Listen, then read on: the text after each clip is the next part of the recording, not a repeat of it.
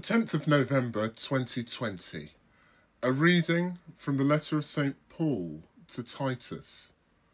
You must preach the behaviour which goes with healthy doctrine. It is for you to preach the behaviour which goes with healthy doctrine. The older men should be reserved, dignified, moderate, sound in faith and love and constancy. Similarly, the older women should behave as though they were religious, with no scandal mongering and no habitual wine drinking.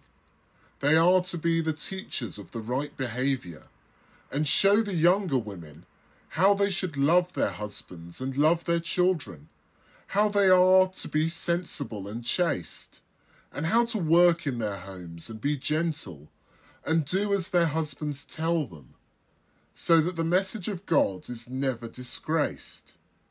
In the same way, you have got to persuade the younger men to be moderate, and in everything you make yourself an example to them of working for good.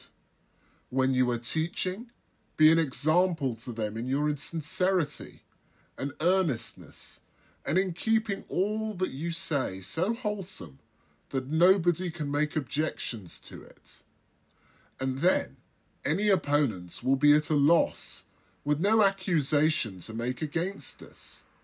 You see, God's grace has been revealed, and it has made salvation possible for the whole human race, and taught us that what we have to do is give up everything that does not lead to God.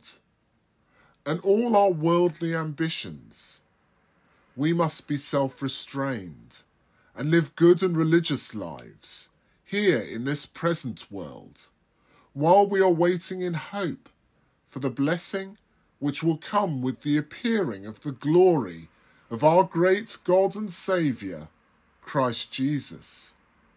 He sacrificed himself for us in order to set us free from all wickedness and to purify a people so that it could be his very own and would have no ambition except to do good. The word of the Lord.